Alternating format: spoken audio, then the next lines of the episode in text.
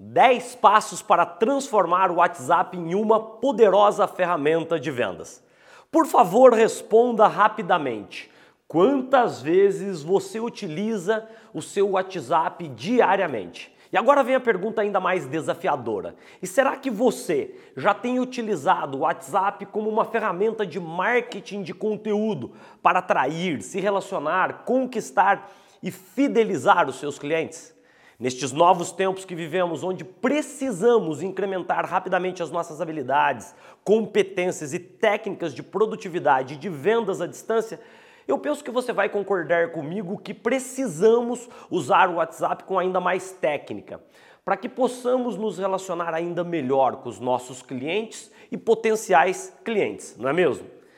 E para te ajudar, te auxiliar nessa importante jornada, preparamos um curso online super rápido com um passo a passo sobre como transformar o WhatsApp em mais uma poderosa aliada para incrementar a sua performance, a sua produtividade e os seus resultados de vendas. Esteja com a cabeça aberta, pois você terá acesso a uma série de técnicas imediatamente aplicáveis aí ao seu cotidiano. Então, você está pronto? Você está pronta para embarcarmos juntos nesta jornada? Bora lá, vamos lá juntos. Passo 1. Um, organize os seus clientes. Organize os seus clientes e seus potenciais clientes em diferentes listas de transmissão aí do WhatsApp, pois isso te ajudará a enviar mensagens muito mais customizadas e certeiras para cada grupo específico. Cada lista de transmissão do WhatsApp pode ter até 256 contatos, o que te permite segmentar super bem toda a sua carteira de clientes e também de potenciais clientes. Você pode, por exemplo, criar uma lista dos seus clientes mais VIP, que já tem acesso aí a uma série de benefícios, de recompensas em virtude do relacionamento mais próximo que eles mantêm com você e aí com a sua empresa. Outra recomendação muito importante é a de separar as suas listas de transmissão por diferentes tipos de clientes. Clientes grandes, clientes médios, clientes de menor porte e potenciais clientes.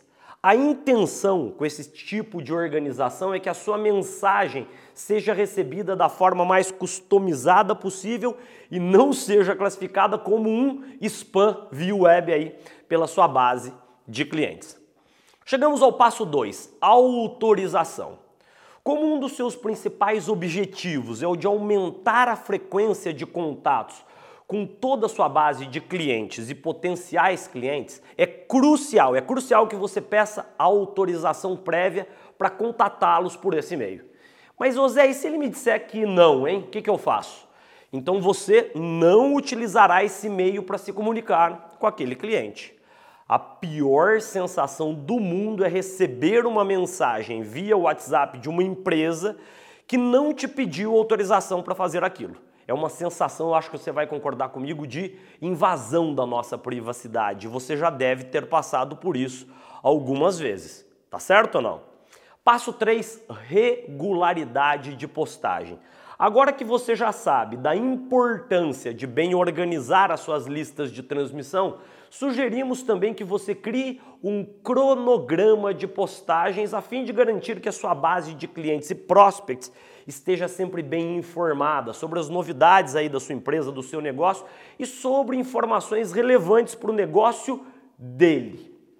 E para deixar bem claro, quando eu falo em negócio, eu estou me referindo ao negócio do cliente e não o seu. Tá fechado?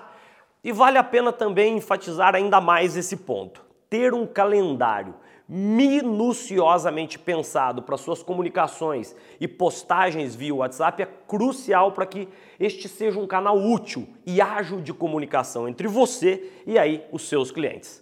Somente tome cuidado para não enviar mensagens diversas ao longo da semana, pois você corre o risco do cliente te bloquear, especialmente agora que ele tem sido abordado diariamente via WhatsApp por centenas de outros profissionais e empresas querendo vender algo para ele. Tamo junto?